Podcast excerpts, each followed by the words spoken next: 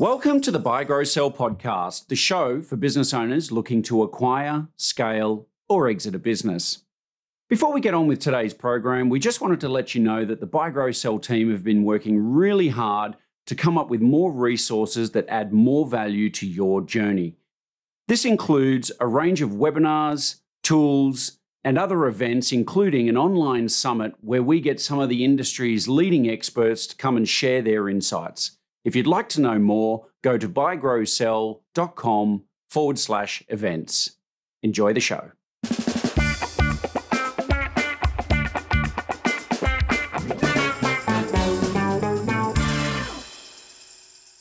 Like many other incredible business stories, this business starts in a basement. Four frustrated mums, tired of losing their children's belongings, spotted an opportunity to serve not just themselves, but parents everywhere. Their solution? Labels. So, in today's episode, I'm thrilled to introduce you to Julie Cole, mother of six and one of the incredible co founders of Mabel's Labels. Julie built this business with three family members before exiting in 2016 for a handsome $12 million.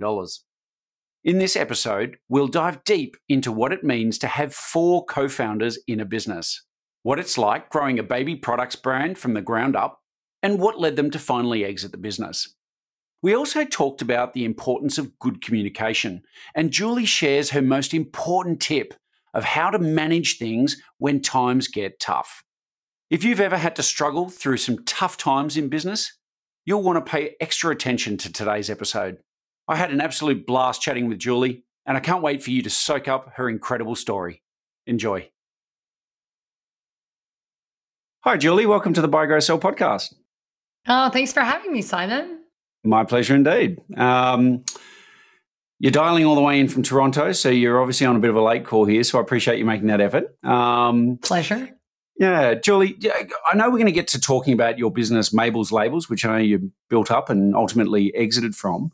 Um, maybe we could start with a little bit of your background and kind of what led to maybe that's you starting that business. Yeah, for sure. So, um, Simon, it's interesting. I never thought I'd be a you know professional label maker, but you know, life takes its turns. I uh, first did my undergraduate degree, and then I went to grad school, and then I ended up going to law school. And in fact, I was an Australian because Daddy-O is an Australian, and he ended up. We met at NYU when I was doing my master's, and he was doing his MBA. So then we landed in Perth. He had a job uh, there, and I was studying um, and then we were in Melbourne for about three years, and I had three kids there. And uh, then we came back to Canada. And you know, it's funny. I was I was going to be. I thought I'd be doing sort of legal aid, family law for the rest of my life. But as it turned out, my eldest child at the time uh, had just turned three. And I always say when you start a business, you need to know your why. And I had a couple of whys. One was that there was a product missing from the marketplace. And the second was that my kid, Mac, who uh, was three at the time, was diagnosed with autism. And I really didn't think the traditional workforce was going to suit me any longer. So I wanted to, um, yeah, I wanted to kind of leave, exit that. I didn't think law would be the place. I wanted to be able to advocate for him and and set up a program and a therapy session. And he already had two younger siblings, so it was already getting busy around here. Um, so that's when I went to my co-founders and said, "Hey, we've been talking about this idea now I have a reason that, you know, it's just not going to suit any longer. What do you guys think? So we started, and that's over 20 years ago now. Um, and uh, I, yeah, that's uh, just there. Your, your, your co-founders you mentioned. So how many co-founders were there? So there are four of us, and actually, we're all related. So there's funny things about that too when you exit a company, right? So yeah. there are four of us. Uh, we went to uni all together, and one is actually my sister. One uh, was a friend of mine who met my brother through me and my sister and married him. So she's now our sister in law. And one actually is a friend of ours who met, we have a young uncle and she married him. So she became our aunt, even though she's younger than me. Um, so that's, uh, that's how it all happened. And so wow. not only were we four co founders, we were four relatives. Yeah, interesting. And so it sounds like you'd been talking about this business idea for a while before you kind of found that trigger or bit of motivation yeah. to do it. So, h- how long had the idea been brewing? Uh, it had probably been brewing for a couple of years. I mean, we were all sort of young moms and we were tired of losing things and there wasn't really something available. And so we thought there's got to be something out there. And there really wasn't. We were in North America and there was nothing that. So, um, you know, as good entrepreneurial mamas are, we went and started doing our research and our development and we created this product that has become a very very loved brand um, for for parents ev- everywhere because we're web based literally everywhere yeah nice well as a parent i can relate to the idea of kids losing stuff and How, my two boys are in high school now, and the school just has this policy: if you come to school without stuff or you've lost stuff, you go and have to buy another one. And so the parents yeah. are all like, don't lose your stuff. No, up in arms. Well, you know, that's why we said it's kind of it's kind of a cheap insurance policy. If the stuff ends up in lost and found, it will come back to you. So, but it was, I mean, it was tough in those early days, right? Like, so it was, you know, a lot of the co-founders were either on a mat leave or working. Kids were in daycare and juggling a lot, and you know, we were making late like making labels in my sister's basement from 9 p.m. after kids went to bed at 8 or whatever until 2 a.m. and then getting up at 6 a.m. with kids and doing it all again. It was, I always, I always say that people have a tendency to really romanticize entrepreneurship and they think, oh, it's going to be all like TED Talks and book deals and, and speaking engagements. And really, it looks a lot like making labels in a basement until 2 a.m., right? Like there's no like putting the kids to bed and pouring a glass of wine and watching Netflix. It was yeah. not that at all, you know? So, and I have six kids. So it just was oh, constant oh, mayhem. Yeah. It's, it's funny you say that. I got a friend of mine, she um at, a, at an awards dinner for for business owners and entrepreneurs, and she got up there and said, you know, shout out to all of you in the room. I might be getting this award, but you know, you're a crazy bunch of bloody people. You're the only kind of people yeah. in the world I know that quits a 48 hour, a 40 hour a week job for an 80 hour a week job for half the pay. So, you know, yeah. well done to you. and, you know, people say, oh, it would be so great, you know, not to have a boss. I'm like, I feel like I just have more bosses. I have my co-founders, I had, you know, customers, I had suppliers, I had employees. I'm like, the sound of one boss sounds pretty darn good right now. yeah, yeah, for sure. So, so tell me, you said you're, you're creating the label. So, I, I, guess I had a couple of questions in my head here. Was first of all, did you all, when you decided to start the company, did you all have to put in a little bit of money to start with? Was there any kind of discussion and agreement about that type of thing? Right. So, um, interestingly, and this is very typical of women entrepreneurs, not, you know, especially mom entrepreneurs, we're not. Um, you know, it's not common to go to banks and look for, you know, angel investors. And we tend to, you know, go for love money. Do our parents have anything they want to invest? Do we have friends? Do, or we just really went deep in our pockets, found, you know, some buttons and pocket lint and, and a few coins and scrap, you know, pieced it together. So yeah. we were, the startup costs were not ridiculous. We were able between four of us. That's the other advantage of having co-founders is that, you know, you're spreading out the risk a bit. So yep. it wasn't just me investing; those guys were investing too. But then to, to, to, the point of this call to this podcast eventually when you do sell you have to split that too yeah, sure. you only get 25% but um, yeah so i mean i think you know one of the advantages of having co-founders in those early days for sure was um, was being able to spread out the risk and share the share the costs yeah and share the workload and share the workload you know? We could divide and conquer like i didn't have to do all the things as you know like solo entrepreneurship can be very lonely and we had each other and if one of us like had just had a baby or one of us had something going on at their other job the others could step in and you know we didn't have that lonely experience of entrepreneurship which 20 years ago was particularly lonely because there wasn't there weren't podcasts there was no social media there was nothing you literally had to go to those annoying wine and cheese networking like groups and stuff, yeah. right? Remember those? oh yeah, oh yeah, yeah. So um, uh, the other day, I had a, uh, a client come to me and wanted to exit their business and sell. And as I started to sort of scratch the surface a little bit, realized there was two partners. They were 50-50 in terms of the shareholding, but the chap I was talking to was basically the one working full time in the business.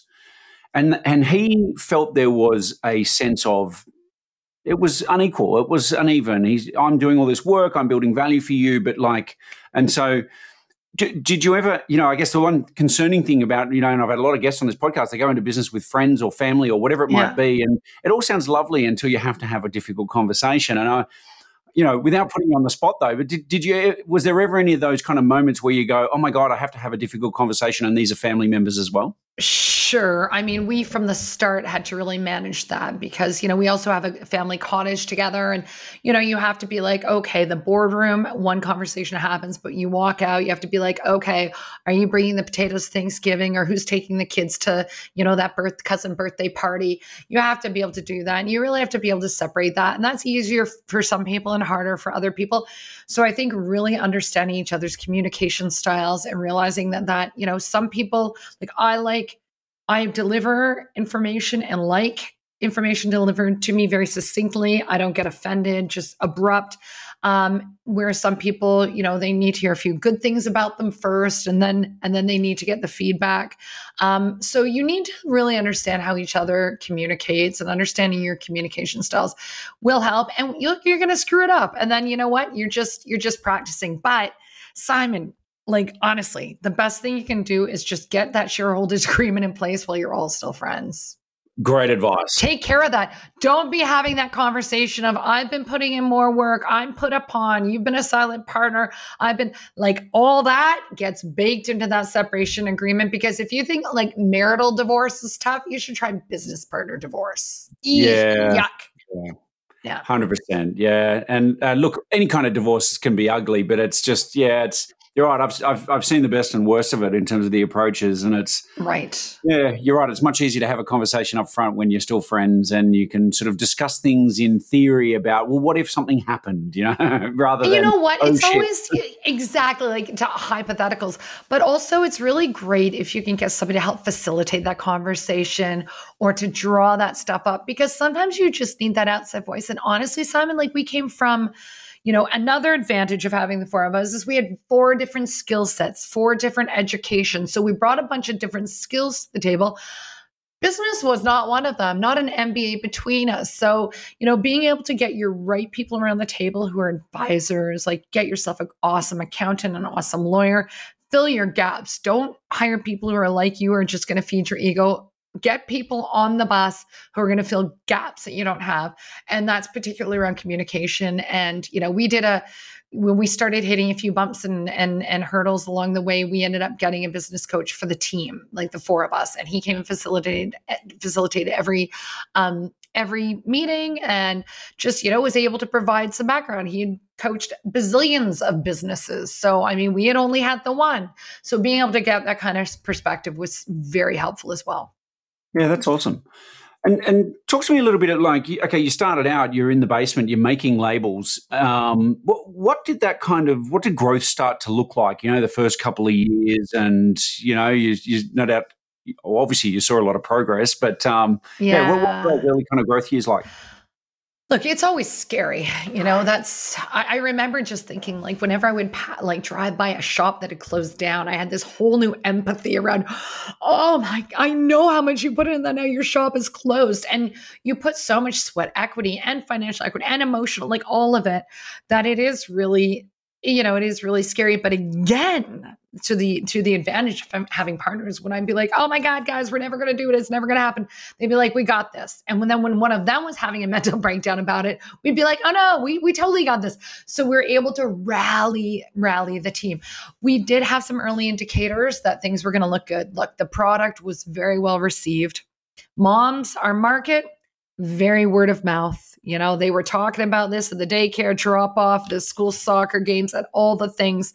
And then once once social media hit, like our yeah, boom. Oh, the moms own it, right? The moms all were mom bloggers and Facebook pages and this, like, and it was a, such a vehicle for word of mom for us. So yeah. that was we were very early adopters, and that's why we have like over two hundred thousand Facebook fans, and that that's not, you know, Insta followers and all that jazz because we've built a community. I've been blogging for fifteen years, not about labels, but about raising six kids and running a business and giving my tips and tricks of a mom of six and doing all that jazz um, because moms also want to buy from companies that they relate to. Yeah so knowing knowing your market right simon? You gotta know your market. And we were our market. You were your market exactly. I was, we I was actually going to say it must have been good to be able to shortcut the uh, the product market researching phase, but really with six kids, that was not a shortcut at all. It was I know it was a long cut. oh, but that's great. No, I, yeah. I, get it. I think it's uh, you, you, know anyone who's had kids and has been around daycare centers and mothers groups and all that sort of stuff. You kind of see how it how it actually works. And for sure. So we did have. I mean, we were in that basement and it was pretty dodgy. I got to tell you, like. I remember once we, um, you know, once we had a couple employees, I was like, I'm sure we're breaking labor laws here. We need so rather than getting a commercial space at that time, we told my sister to buy a bigger house with a bigger basement. And she did. So that's where we went. And we thought we'd be there five years. And no, we only lasted two. So now we're in, you know, a 20,000 square foot facility with 60 full time staff. And, you know, that swells our back to school season is pretty, you know, remarkable. So right now, you know, we're running, we're making labels 24 seven kind of thing. Yeah, so it's, yeah. uh, yeah, it's been, it's been a bit of fun. Yeah, that's cool. And, and, did you, as a family, as co founders, was there a conversation? Obviously, there was a conversation at some point, but was there a conversation early in the piece around exiting the business, or was it just, hey, we've got a great idea, let's see where it goes? Right. Okay. I think that is a really good question because we didn't really have that conversation. I mean, you know, when you're busy with a startup and raising kids, you're just kind of like, you know, bootstrapping, you know, feet on the street, just trying to get these labels out the friggin' door, right? So but I, I, would say though, my the advice I always give people is that, and it does. I don't mean to sound like a Debbie Downer, but you know, you do need to understand what your exit plan is because if you're going to run it like a legacy business and pass it along to your children, you're going to manage it differently than if you're going to, you know, get an acquisition and, and exit that way. So they can look very, very different. So you do want to be thinking about those things. And the other thing too is that sometimes failures for winners. Like, you know, like if you do your business plan and things aren't trotting along, like if it was still 2 a.m. and it's 20 years later and I was still making labels in a basement, that's a huge failure. You know, like if you're that far in, you need to be just going back. I always say business plans shouldn't be gathering dust. You should be blowing them off and like checking and, and, and making changes. Um, because sometimes there is a right time to exit and be like, you know what, I got to cut my losses and move on to the next thing. So, you know, like I said, quitting can be for winners. Um, so we didn't really think about it. Um, and we just were very much, I think, getting by. But that would be the advice is like have some sort of idea about what you want your exit to be, because then you will manage your your business better. Yeah. And I, th- I think too that uh, certainly in my experience anyway, is that, you know, no plans really go to plan, right? Or certainly no plans right. survive the first day of battle even. And so I, I've just seen so many business owners who, had an idea of what their business was going to be and how their exit would look like. And um, certainly, I think this this idea of handing it down to the next generation and bringing the kids into the business, I, I see a lot of founders who romanticize that idea. And of course, we're now in a time where we're more educated and more wealthy as a society than ever, and the kids go to better schools and they get to have more opportunities. And a lot of kids don't want to do what you do as a parent. Well, and right and I don't even know if I want to put that pressure on them, right? Like yeah. it's like for them to like be like, oh well, I'm just gonna do Mabel's labels. Like I don't even know if I want that being an option. I definitely want. I actually have some very smart entrepreneurial friends in Australia. Um, uh, my uncle Tony Costa, who um, the fruit and veg people out Geelong way. Yeah. And you know, we've seen, you know, it was very remarkable watching Tony and his he started with his four brothers. One obviously died in a car accident years and years ago. And then the next generation and the next generation. And you you see you know the struggles i mean they were very good about all their kids swept that shop floor. All of them had to get educated and work elsewhere before coming back. They put things in place. But you see these things because with family businesses i mean i think traditionally and they say first first generation uh, starts as second generation builds it third generation kills it. Is that what they say simon? I think that's yeah, yeah. It's, it's funny how often that happens. Yeah. And well that's that's because also i mean you got to think generationally. If you if you start a business then your kids actually have experienced some privilege Yeah, totally. if your business has succeeded like i you can see this so you want to also you have to make sure that you're instilling that work ethic and that you're not giving them too much and you're not there is i, I find this with entrepreneurs you really need to manage your children if you want them to be good workers and instill that then stop giving them stuff like Yeah. stop it Make make them feel stop hardship. making it easy exactly make them sweep those floors Yeah, hundred percent. And it's it's funny. I had a, the same discussion with a good friend of mine who's very successful in business, and and and he's still grinding, grinding, grinding. And I'm like, what? what so why do you work so hard? Like it's and and we, I was getting to the point of him. He's proving something to himself almost. I'm like, mate, right when is enough enough? Oh well, I'm going to do this and I'm going to set it up for my daughters. I'm like, mate, don't rob make your them daughters. work Yeah, Yeah, yeah. don't rob your daughters of an opportunity to face hardships and have to solve problems themselves. Like it's, you know, you. I tell my kids all the time failure is a gift. The Yeah. lessons you get from failure. So, you know what? It's, yeah, it, it's okay. It's really Yeah. okay. But that's a whole parenting segment in entrepreneurship I can talk about. That's a whole other Totally. podcast. Totally. But you know what? Speaking of privilege, I do want to I do want to hit this quickly, only because um, you know, you talk, uh, you know, you mentioned like serial entrepreneurs and things like that. And I think, you know, people are always like, oh, Julie, you're so brave. You know, you left a lucrative career to do this. And and I really don't think so because at the end of the day, I could leave my career because Daddy made enough money for me to be able to do that and us also pay for therapy for my son. I mean, I see like single moms out there who are working two jobs and also trying to do a side hustle. I'm like, they are the heroes here. And, you know, yeah. So then I sell my company. So guess what I have then? A lot of money. And guess what I can do then? Start another business. Uh, totally. The stakes are not as high for me. Wealth begets wealth. So I always just like to remind people like, hey, before you make me a hero out of this, it was coming from a place of privilege. So I like to acknowledge that, Simon. yeah. Yeah. Oh, look, hey, it, and and Yeah. there's no denying you took what might have been an advantage and did something with it, and that's to be Yeah. to be recognised and applauded. But hey, yeah, absolutely. I mean, I think I think. To be frank, I think even just being born in this country in Australia, or you're in 100%. Canada, at the like Ah. you've already you've already won the lottery, right? Like it's you, Right. you have opportunity far more beyond most of the world. Um, and and, And look, then and you add it to, and, and then you add things like, you know, my parents were really good parents and Yeah. they supported And me. And they, them, so of course, I'm, and I had two of them and they, you know, and they, they were both educators and valued education. So sent me off and, and then I had good self-esteem. So I wasn't with a dude who was a loser. Like there's so many things, right? yes, yeah, absolutely, absolutely. But again, we, we digress. Yeah. Yeah, well, look, you know, but I, I, I think it's great to be able to acknowledge where you've had a leg up and where your things have worked for you, and being, and being and having gratitude for the things that that maybe you didn't have to fight for and struggle for Right. and whatever else. And you know, I'm I'm ever cognizant of the fact that throughout my life, I've always ended up with some kind of mentor in my life, not because I sought them out, but because they decided to help me. And and I look back and I always think, you know, and actually one of those gentlemen who's now passed, he was like a father to me. And I said to him, you know, I don't think I've ever sat down and said thank you to you for just everything you do. I mean, you say thank you for things in the moment, but like, wow, thank you for everything you've done for my life. Like, and he's like, don't thank me. God, go and do it for someone else. That's the point. Like, right. Love someone. it. You know, like Love it's it. not about paying back or saying thank you. So yeah, I think I think that's important. And hey, that's that. why we're on this podcast, right? Is we want to exactly. share And I'm like, look what you're doing. You're doing exactly what he wanted you to do, sharing the voice of entrepreneurs to help other entrepreneurs. Love it. Hundred percent. So, Yeah. All right, let me change gear a little bit here because you've Okay. you've started this business. You've come from this really cool kind of headspace of knowing your market and knowing how to, what your clients wanted. You've you've built a business. What, what did it look like from when you you started? Obviously, you sold. How how long was that period?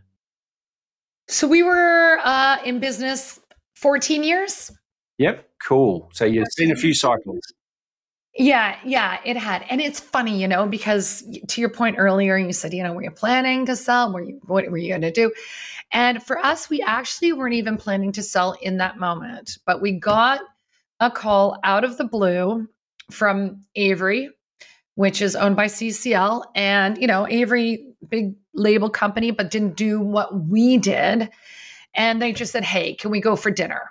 And we were like, "Hey, can't hurt." So we sit down, have a conversation with them. Okay, let's keep the conversation going. That was July. And quite frankly, Simon, it was quite serendipitous. Like the the because at that moment too, the four of us were kind of running as co-CEOs and it was getting a bit sticky and we were kind of like that four-headed horse. And and some people wanted the company go in this direction, some the other direction. And and you know, I know I felt that I think we need one CEO and I think it has to be an external hire. And then, you know, some of them are like, well, maybe I could be the CEO, CEO. You know, that's awkward. So, you know, there are, there were lots of things going on. And then we thought, oh, well, maybe it's time to get investment if we really want to take it to the next level. So when we started having the, the conversations with Avery, we kind of were warming up to the idea and being like, look, we needed to do a shift. Maybe this is it you know, and my sister was like, We've been doing this for 14 years. Isn't this the dream? Build it, scale it, sell it. Like, come on, we got other things we could be doing too. Um, so, you know, these conversations, in the end, we got there for a couple of reasons. One was that they were not going to change our brand. We're still in the same facility. We're still Mabel's labels. Our people still work there. Like it's it was the same. They know better than to acquire a company like ours and then make it Avery because what we had was this very strong brand. So that stayed the same. So that was one thing we wanted, we liked. We also liked that CCL, who's the parent company of Avery, who owns us in the end, is actually a Canadian company. Um, but also, to a point I made earlier, with four of us, the price tag had to be right because we only got, you know, a quarter of the piece of the pie.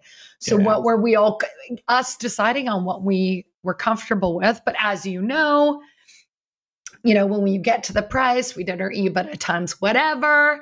But here's the thing, Simon, when we because we weren't planning on selling, our EBITDA wasn't great that year because we had spent $100,000 on a website. We had bought some new equipment. We were doing a building year so yeah. that they were going to, so we would benefit two years later from the investments we were making now. So when they originally threw a number at us, we're like, whoa, whoa, whoa, hold on. We, our EBITDA isn't strong. If we were planning to sell, we would not have done what we're doing. And they understood that and yep. respected it and gave us the number that we needed to get to. So we got to yes. But I would, yeah, I would advise anybody else if they are planning on listing or marketing to sell, they want to make sure that that EBITDA is very strong because that's how you determine basically how much the company's worth. I'm sure you've spoken about this many times. Yeah, yeah, yeah. But yeah. Can I ask uh, probably more of a personal question, I guess? But but yep. Did you did you go through much of a process to work out what number was important to you? Um. Yeah, I think I think we figured out what the company would be worth. Um, and then we had a, we can only take this because yes, it gets divided by, I mean, it sold for 12 million. Yep. Because we were like, we got to walk away for like, uh, you know, we need three million each to walk yeah, away. Because you know what? At the end of the day, I mean, this sounds gross, but it's not a lot of money. You know, when you have put that much time, and of course, for a long time, we weren't paying ourselves very well, and you know, everything we earned, we are putting back in the company, and yada yada yada. Six kids. Um, yeah. So it, that was kind of our our number that we could all walk away with that and feel feel comfortable. Yeah, no, that's great. And so, and obviously, yeah. you, you I, having four people, family can be a strength. It could be a negative in these scenarios, but to have four of you sit yeah. down and have to agree on a number, it's just yeah. more complexity, right? So I think clearly you've come out the other side. You've done, yeah, yeah. you've done well. But again, I think Simon, like a big part of that was sitting down with our like like our friend mentors, like our friend tours who are like our lawyer and our accountant, and them to be like, girls, this is what you really are worth. This is what I think you can push for. And the other thing I would highly advise, advise, and you've probably mentioned this before, is that um, we got somebody, we got an outside lawyer who specializes in these negotiations to do this for us. And it was worth every cent because not only did it give us like more get us more money and negotiated properly. The other thing business owners need to consider is that often there's a condition for you to stay on, right? Like I had to yeah. stay on for a year. Yep. You don't want to getting a pissing match with the person who's going to be your boss for that year or 3 years or whatever you sign on for, right? So you want to stay everybody stay friends and friendly. So have somebody else being the go between bad guy. Good cop bad cop, right? Yeah. Yeah. yeah. Great advice. Absolutely great advice. It's preserving relationships, right? Like 100%. Don't, just don't fire off missiles you don't need to shoot. It's yeah, it's such a critical thing. And and I, I know, Julie, you're you're still there, right? So when when did the transaction? Right. When did the transaction happen? So it did happen six years ago. And me staying on is very, I know it's very unusual. So immediately two exited, and then one stayed on as the GM. One of my partners stayed on as the GM for maybe three years, um, and then decided that she wanted to do other things. Um, you know, a few lessons I will say around that. For me, it's been no problem. I have been, I was not involved that like so much operationally. I was always like the company spokesperson. I was writing, I do PR, I do a lot of media, I do all that stuff. Um, so I was kind of out just kind of being the voice and face of Mabel. I mean, obviously, I was still making big management decisions and that sort of thing, but it's not like I was making labels or supervising people who are making labels. So I think the people who are more involved operationally had a harder time because suddenly, you know, now we have a GM who's our partner and she doesn't need us at all the meetings, you know? And a lot of people have a hard time. Um, you know, there's ego with this stuff too, right? And and the and that's so i think you know that can be that can be tricky. Um there's there's I, I, see this with other entrepreneurs too and i did I, I, did feel like i saw it with one of my business partners and she actually has talked about this about how she kind of defined herself by being a mabel's labels co-founder like it was her identity. So yeah. when we sold she didn't really know how she identified. Meanwhile she had three kids she had lots of other talent she has lots going on but she really had like a an identity crisis. So i do advise entrepreneurs to remember you're entrepreneurs but you're other things too and don't lose sight of that so that you don't have this kind of crisis when you exit your business. You're more than that. Yeah, hundred percent. It's yeah, your business is still an asset at the end of the day. It's not you, right? And right. And you know uh, what? We we've done great without them. You yeah. know, like yeah. that's the thing. And you want your business as a business owner. I want to be able to get hit by a bus tomorrow and know that my business is not going to be impacted, you know, yeah. and that everything's, and that's the key to running a good business. So you should be delighted you, when you can walk away from your business and it succeeds. But you do want to put things in place to make sure it's successful because you still care. Of course. Yeah. You need, you still need to have some Still your baby. Yeah, 100%. 100%. So, how long did it take to get the deal done? From from when Avery first reached out to you to, hey, deal's closed, you've been paid. What, You're going to be shocked. You're going to be shocked. Be. uh, okay, you'll have to let me know. So we had that dinner in July. We closed end of December same year. Okay, no, it's that's pretty fast. Yeah, yeah that pretty is fast. pretty fast. Look, yeah, I, have seen some crazy stuff, like or heard crazy yeah. stuff too. You know, like I, I yeah. had a chap on here um, recently who sold his company to BlackBerry for 150 million bucks over a cup of coffee. It just like went yeah, bang, right. bang, bang. Literally, it was yeah, weeks. Yeah. And everyone, yeah. how the hell do you do a deal like that so quick? So, yeah. but, but, I actually don't think that's real, and so that's so out of the norm that it's I so I, out of the norm. I, yeah, and I have to say it on the show is don't have that expectation because you, no. you know, deal fatigue is a real thing, and people do get frustrated oh, and upset, and they. I've seen so... deals implode because people have little mini breakdowns in the middle of them. So, oh my god, you, yeah, when you so say much, Simon, so much. Mm. Yes, yeah. it's fast. and like this is the thing too. Like people, business owners are left at the altar constantly. Do not tell anyone what's going down. Do because I mean, often, you know, I did not say anything until that money was in my account on New Year's Eve. Say yeah. nothing. Um, there, there's that. Like that being left at the altar is a real a real um, a real thing and you need to yeah and the other thing for us which was really hard was because ccl is a publicly traded company we well we couldn't say anything anyways because it would be insider trading yeah, so yeah. what felt u- ugly for us simon was like we are really tight and transparent with our staff like we are big corporate culture people and you know, when they came in to do due diligence, we pretended we were having a tax audit. Like it felt so gross. I had to come home and shower every night. I hated lying to them.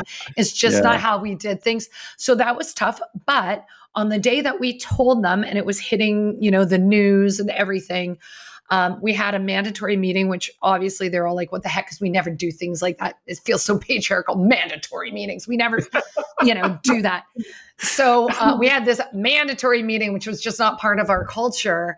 And um, we actually got a coach uh, to come in and teach the four of us how to deliver the message because your staff team would be like your kids. When you tell them you're getting divorced, your kids are like, "Where am I going to live? You got 30 seconds. Where am I going to live? I'm going to. Do I have to switch schools? Who? What? What? what like, what's it going to look like? Your staff's the same. How does it affect me? Do I still have my job? So we deliver the message in such a professional, scripted way, and I would also advise getting coaching around that um, in both those scenarios, um, just so that you can get that message clear and out. And we said two things to them. We gave them all coffee shop gift cards and said, whatever we are doing, the four partners, if you're having a moment, you got your gift card, we will go for a coffee with you. If we don't know the answer to one of your questions, we will find out as soon as possible. And that in times of, of scariness and change, we don't turn on each other, we turn to each other. Yep. And with that, we um yeah it, we it, it, went very it went very smoothly our staff team i was really afraid and what somebody stood up and said way to go girls you did this and they all stood up and clapped we were just like ah yeah no, congratulations, Julie. Honestly, like I'm, I almost feel like a broken record saying this to clients on this show, to my kids. It's not what you do; it's how you do it. It's okay to have difficult yes. conversations if you do it in the right way. And and I, I'm constantly talking to both by the by the way buyers and sellers when we're facilitating a deal to say how you manage the message from here is going to be critical. It will determine whether this deal is actually a success for you or not. Us getting a deal here and signing a paper and you paying money, that's that's actually only half the deal, right? The rest of it yes. is ensuring that the rest of it happens well. And you know, I keep saying people we're all on a bell curve, right, in terms of how we respond. When a deal goes down, at one extreme, people will literally think the sky's falling on their heads. We're all going to get fired. This is the worst possible thing in the world. And at the other end, there's always going to be like one or two little souls who go, "Ooh, change equals opportunity. This is exciting, newer, bigger oper- right. operation." And then most of us are in the middle, kind of going, "I really don't know what's going to happen." So I'll kind of zip my button and just you know zip it up and wait and see. You know.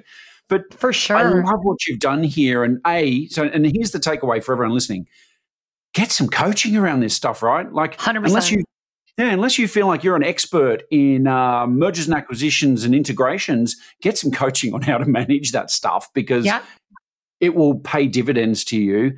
And and two, just understand that hey, that bell curve thing, right? People are going to react differently yes. and in unexpected ways.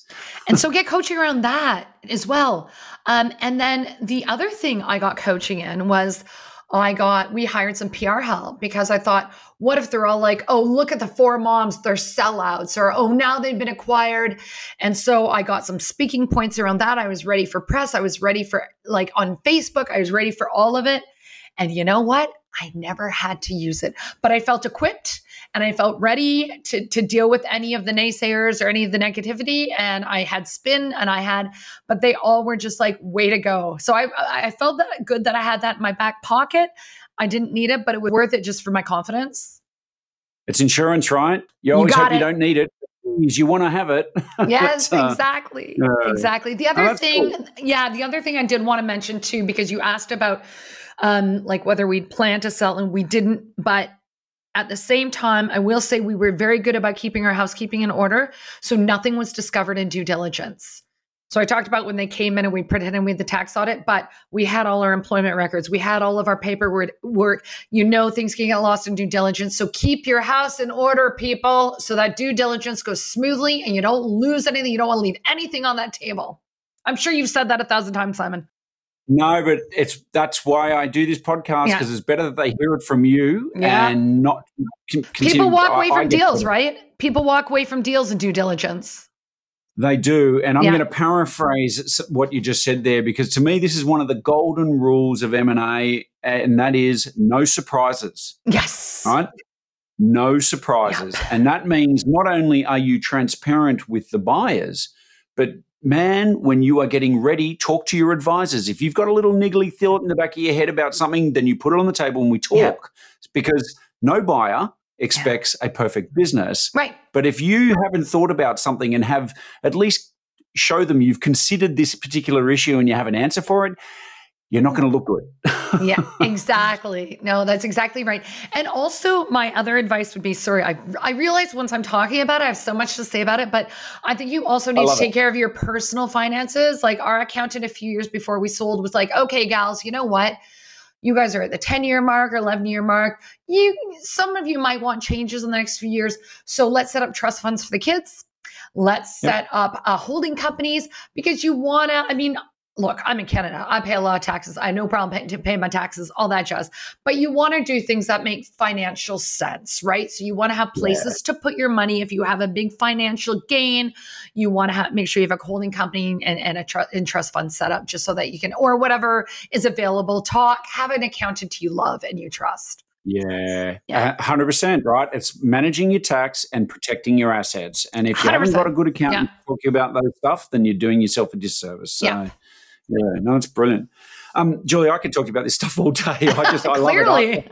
I, a million more questions I could ask you, but because I know that you're a very busy person, yeah. Well, talk to me a little bit about what's happening today. I know you're still at the business. I mean, yep. I think that's a testament to you, by the way. And I think any employees who are still there would go, you know what, they were right. They they were here for the right reasons, and they you know did the right journey. So I take my hat off to you for that. But you, where's what's the future look like? Are you thinking other businesses like you know? Yeah. so I've always got a few like little things on the go on the side, but really like what yeah. I'm doing is I do a lot of professional speaking, and I do a lot of media stuff. Um, I did you know during COVID, um, the lockdown, a lot of a lot of people were picking up side hustles and i've had on my agenda to do a book for a long time and i figured okay i'm not flying anywhere I'm not yep. speaking anywhere. I'm not at conferences. I'm not, I'm grounded. So I thought if I don't write the book now, uh, when will I? So I wrote the book uh, and became a nice. bestseller and it's all good. I'll leave it. I've got one here. I'll hold it up. Ba, ba, ba, Beautiful. That's cool. And it's called like a, um, like a Mother Birthing Businesses, Babies, and a Life Beyond Labels. And it's full of my life hacks, business hacks, parenting hacks.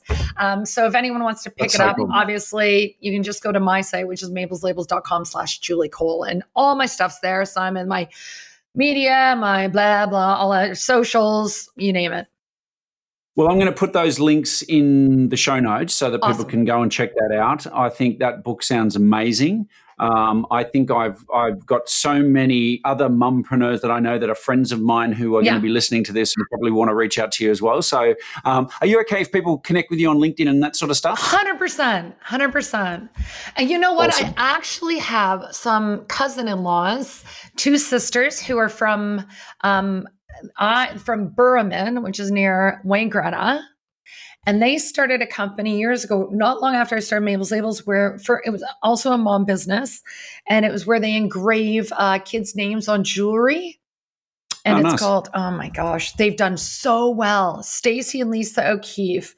Um, and they are called, oh my gosh, oh my gosh, oh my gosh. Ah, the station, it's named after the station she lives on. Oh my gosh, she's going to kill me for not remembering. Oh, I suck. Anyway. That's right. It'll, yeah. come, it'll come to you after we hang up and oh, stop you recording, know it. of course. You know, yeah. Um, yeah. but um, please let them know. We'd love to have them on the show and talk about the, uh, I love good homegrown Australian growth stories. I mean, they Coolaman. don't have to be Australian. Coolaman. Have a great. Coolaman. Coolaman. Yes, that's it. That's no. what their jewelry company is called. Okay, get that link awesome. and put it in your show notes. Yeah, they're amazing. Awesome. They've done so well. So yeah, yeah, cool. Cool. Well, listen, love to. Uh, we'd love to have a look at that. So, yeah. um, Julie, can I ask you one final question, if I could? We'll um, allow it. Given your experience, given everything that's happened, I mean, no doubt you you're not the same person today that you were when you started Mabel's Labels, right? You can't be. But it's how, how do you define success now? You know what? There's a there's a Maya Angelou quote that kind of resonates with me, and it's success. Uh, success is defined by, you know, what you do, how you do it, and how much you like it, or something like that. And really, that's that's me. I mean, at the end of the day, you know, I don't take myself too seriously. You know, this is um we're not we're here for a good time, not a long time. You know, keep, leave the ego at the door. And as my my grandma Lyons, I have this great old grandma. She died a few years ago at 101, and she believed in having a lot of self confidence and also staying humble. And she'd say to me, yeah. to me, and Oliver, she's one of 21 Irish kids. She'd say to me, Julie, you're as good as the rest of them and better than none. And I remember it always. I think that's brilliant. Yeah. Julie, thank you so much for coming on the show. Thanks for sharing your story with us. It's been great. I've I've been tapping away writing lots of little notes here oh, to uh, to share with everybody. So I think it's been brilliant. I've really enjoyed chatting to you. So thank you again. I really appreciate you having me on. Thanks, Simon. And thank you all for listening to another episode of the Buy Grow Sell podcast. I hope you enjoyed this episode as much as I did, and join us again next week for our next episode. Thanks for joining.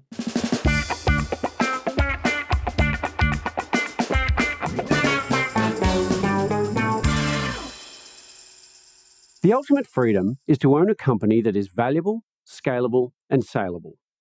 Wherever you are on your business journey, it's worth understanding what is driving value into your business and what could be holding you back.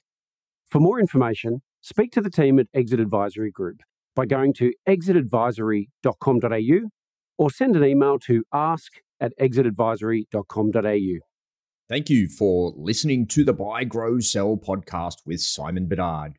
For complete show notes with links to additional resources, visit buygrowsell.com forward slash episodes. Simon is the founder and CEO of Exit Advisory Group, and you can follow him on LinkedIn.